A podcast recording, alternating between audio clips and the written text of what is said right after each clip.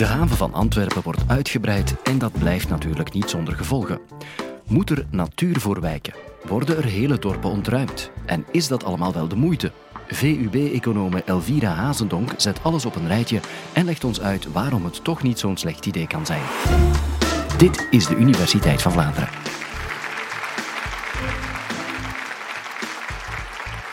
Dit kent u wellicht allemaal. Een boemerang, regelrecht uit Australië, hier op het podium. Ik ga het niet hebben over een boemerang, maar wel over een boemerangdok. Dat is de naam. Het klinkt misschien bekend in de oren. Het is onlangs in de media gelanceerd. Boomerang Dock is een deel van de zeer grote uitbreiding die de haven van Antwerpen staat te wachten. Althans, die gepland is tegen 2024. Het is een deel ervan. Maar een dok heeft normaal zo geen vorm.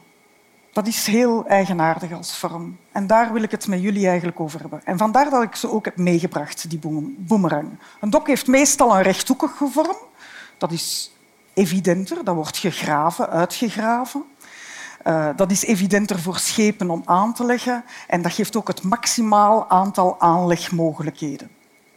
Nu, waarom plannen we een uitbreiding in de haven van Antwerpen? Wel, de haven van Antwerpen is u weet het of u weet het niet, een wereldspeler. De tweede grootste haven van Europa, na Rotterdam. En Rotterdam is amper 100 kilometer verwijderd. Dus de grote concurrentie loert achter de hoek. Die uitbreiding die er komt, is, komt niet uit het niets. 90 procent van de volledige wereldhandel gaat over zee. En moet dus de consumenten bereiken, ook hier in Europa. 50 procent, meer dan 50 procent van alles wat u hier ziet, van alles wat jullie dagelijks gebruiken, is langs die twee havens gepasseerd. Dat is gigantisch. Daar staan we niet elke dag bij stil. Wel, ik wel. Dat is mijn onderzoek en het boeit mij. En het boeit mij evenzeer om te weten waarom dat dok voor die uitbreiding nu zo'n vorm heeft gekregen. Wel, dat ook zou zo geen vorm hebben gekregen als het niet was dat er veel kritische stemmen opgaan voor de uitbreiding van zo'n haven. Het verkeer gaat hopeloos vastlopen. Nog meer milieu-impact. Dorpen moeten verdwijnen. En allemaal met ons belastingsgeld. Waarom zouden we dit willen? Wel, dat was eigenlijk de vraag die ik vanavond met jullie wilde bespreken. Waarom willen we dit? Wat is daar zo goed aan? Want dat wordt wel eens vergeten. We vinden dat ook onderzoeksgewijs dat de aandacht iets te veel gaat naar het onderzoeken van de negatieve aspecten. Maar een miljard investeren in een nieuw dok, dat vraagt toch om meer uitleg over de positieve aspecten ook, denk ik. En laten we het dan daar toch uh, even over hebben. Die uitbreiding die komt er voor containers. Wat is een container? Dat is eigenlijk niks anders dan een metalen box. Die zijn zo geribbeld. U hebt er vast al zien rijden op onze autosnelwegen. Die metalen boxen die hebben een standaardmaat. Die maat heet een TEU. TEU, en dat staat voor 20-foot equivalent unit. Dat is een standaardmaat wereldwijd. Dat is één box. Die is 20 voet lang zo simpel is het eigenlijk. Maar dat is wel wereldwijd zo. En dat heeft natuurlijk een hele goede reden. Namelijk dat dat heel gemakkelijk te lossen en te laden is. Dat dat heel efficiënt gebeurt. En u hoort het al komen. Efficiëntie, automatisering, verlies aan jobs. Dus willen we die uitbreiding van die haven wel? Voor boksen die efficiënter moeten zijn en waar we dan toch eigenlijk geen jobs aan overhouden en onze welvaart niet mee zien groeien zoals we hadden gehoopt. 1 miljard euro, veel geld. Wel, ik heb dat proberen te becijferen. En hoe kunnen we dat becijferen? Oh, welke jobs het nu echt oplevert? Vandaag en ook teruggaand in de tijd is er zoveel veranderd. Ook een keer kijken naar onze concurrenten, buurlanden. Gebeurt het daar anders, beter dan bij ons? Want dan moeten we misschien bij ons niet groeien, maar elders. Of omgekeerd, who knows? En ik heb dat becijferd door de toegevoegde waarde van de havenactiviteiten van die containers te gaan meten. Ik ben begonnen bij de haven de lossingen en de ladingen van de schepen zelf. Van die toegevoegde waarde. Nu, wat is toegevoegde waarde?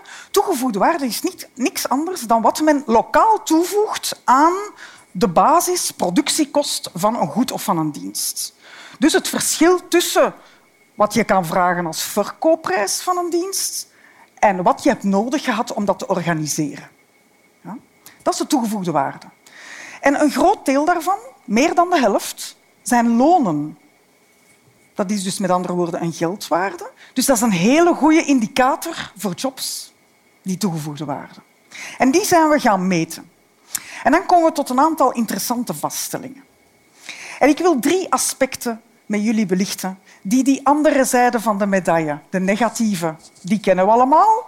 We staan in de files, we kennen ze, we zien ze, we ondervinden ze aan de lijve. Die andere zijde van de medaille, drie aspecten. Ten eerste, een haven is een economische cluster. Nu, wat is een economische cluster? Een economische cluster is niks anders dan een geografische concentratie van bedrijven en organisaties. Jullie kennen er veel. De pharma, de schatjes van patatjes in West-Vlaanderen, Lutosa, diepvriesgroenten. We zijn daar goed in. En we doen dat massaal in Vlaanderen en we voeren dat uit. En daar zijn veel bedrijven in die regio. De petrochemie in het Antwerpse, de diamantcluster, de biotech nu in Gent enzovoort. Dus we zijn daar goed in en dat trekt andere bedrijven aan, ook internationale bedrijven, en dat groeit. Eén op twee van jullie werkt in een sector die verband houdt met een van die clusters. Dat is onze welvaart, die clusters. En ik doe daar nog een schepje bovenop, want ik ben gepassioneerd door havens omdat dat voor mij een cluster is met een plus. Ik zeg dat graag, want dat is een cluster in het kwadraat. De haven zelf is een economische cluster. Daar zijn schepen die daar aankomen van reders. Daar worden goederen gelost en geladen. Daar staan agenten en expediteurs in voor de logistiek en voor dat allemaal te organiseren. Daar worden containers gerepareerd enzovoort. enzovoort. Dus dat is een cluster op zich. Maar bovendien bedient die nog eens al die andere clusters die ik daar straks heb genoemd. Want zonder die haven was er geen petrochemie, was er geen farma en gingen onze schatjes van patatjes niet naar de andere kant van de wereld. Dus de haven is een cluster met een plus. Dat is mijn eerste punt. Uitbreiden is dus misschien nog meer nodig in die haven dan in gelijk welke andere. En niemand zou kraaien om een groot bedrijf dat in de biotech erbij is gekomen. Zouden we dat? Wellicht niet. Tweede punt dat ik wil maken. Levert dan nu nog wel voldoende jobs op die containers? Ik zei het daar straks al, automatisatie. Hè, dan horen wij eigenlijk al, oei, jobs gaan bedreigd zijn. Ja? Wel, ik heb dat willen meten. Is dat nu zo? 87 procent van die term toegevoegde waarde, waar ik het daarnet over had, was twintig jaar geleden loonmassa of lonen. Vandaag is dat voor die lossen en laden van containers, voor die activiteit is dat nog 61 procent. Het is dus inderdaad gedaald. We moeten toegeven. De technologie staat niet stil. Het gaat wat efficiënter en we zijn daar blij om. Maar, en nu wordt het interessant, we zijn ook eens gaan kijken in Rotterdam. Want als de goederen die u eet of draagt niet via Antwerpen zouden komen, vanuit bijvoorbeeld het Verre Oosten, om maar iets te noemen, dan komen ze via Rotterdam. En dan moeten ze nog een hele weg over de weg afleggen. Heeft u daar al eens bij nagedacht? Dus dan maken ze nog omrijkosten. Maar dus die uh, toegevoegde waarde in Rotterdam zijn we gaan vergelijken met Antwerpen en daar is de loonmassa in toegevoegde waarde gedaald tot 51 procent. Een verschil van 10 procent. Voor twee havens op 100 kilometer van elkaar in een zware concurrentiestrijd met gelijke toegang tot technologie. Waarom? Zij hebben dezelfde kranen, dezelfde toegang tot IT en dergelijke meer. Er is geen enkele reden waarom dat zij over meer machines of technologie zouden beschikken dan wij in België. Tegelijkertijd uh, weten we ook dat de loonkost van een gemiddelde havenarbeider in Antwerpen en Rotterdam ongeveer dezelfde is. Dus geen enkele reden om aan te nemen dat er een verschil is. En toch is er een significant blijvend verschil over twintig jaar van nu al ruim 10 procent. Dus als we dan toch moeten groeien, doen we dat beter hier. Hè?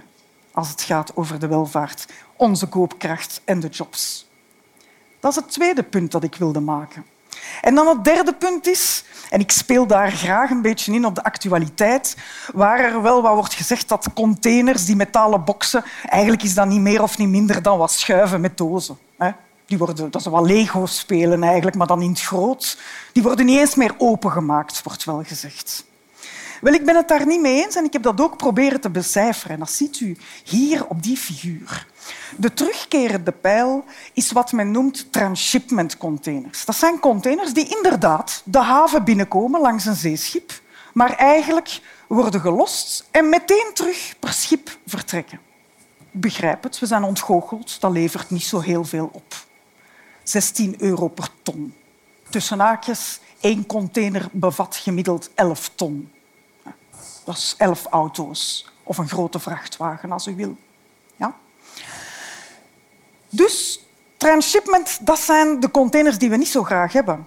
Maar u moet begrijpen dat die grote schepen, die megaschepen, die u wellicht ook al wel eens heeft gezien, ofwel als u rustig op het strand zat, ziet u ze soms passeren, of misschien op het nieuws bij de aankondiging van de Emma. Dat is een uit de kluiten gewassen zeeschip vol containers. Wel, die schepen, als die naar uw haven willen komen, dan gaan die die transshipment containers die terug vertrekken naar bijvoorbeeld Noorwegen, naar Ierland, naar Noord-Spanje, terug per zee, die gaan ze bij hebben. Maar voor elke transshipment container die ze bij hebben, hebben ze ook twee, twee waardevolle containers bij. En daar gaan we eens verder naar kijken. Wat leveren die op? Ah, net iets meer dan die transshipment containers. De toegevoegde waarde door het lossen zelf is 5 euro per ton. De rest in die haven, wat daar nog gebeurt aan expeditie, aan douane, aan logistiek in het havengebied zelf, is nog eens 30 euro per ton. En dan, interessant, dan komt er in ons achterland ook nog eens een mooie som bij. Want vergis u niet, dat schuiven met dozen die naar het buitenland gaan, transshipment, I agree.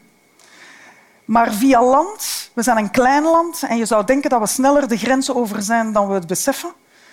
Maar niet zo voor onze containers. Wij slagen erin ook weer meer dan onze buurlanden, bijvoorbeeld Rotterdam als concurrerende haven, om veel van die containers hier te houden, hier te pakken, de jobs ervan te pakken en uh, te verankeren in onze regio. Denk maar aan een Nike langs de, het Albertkanaal bijvoorbeeld.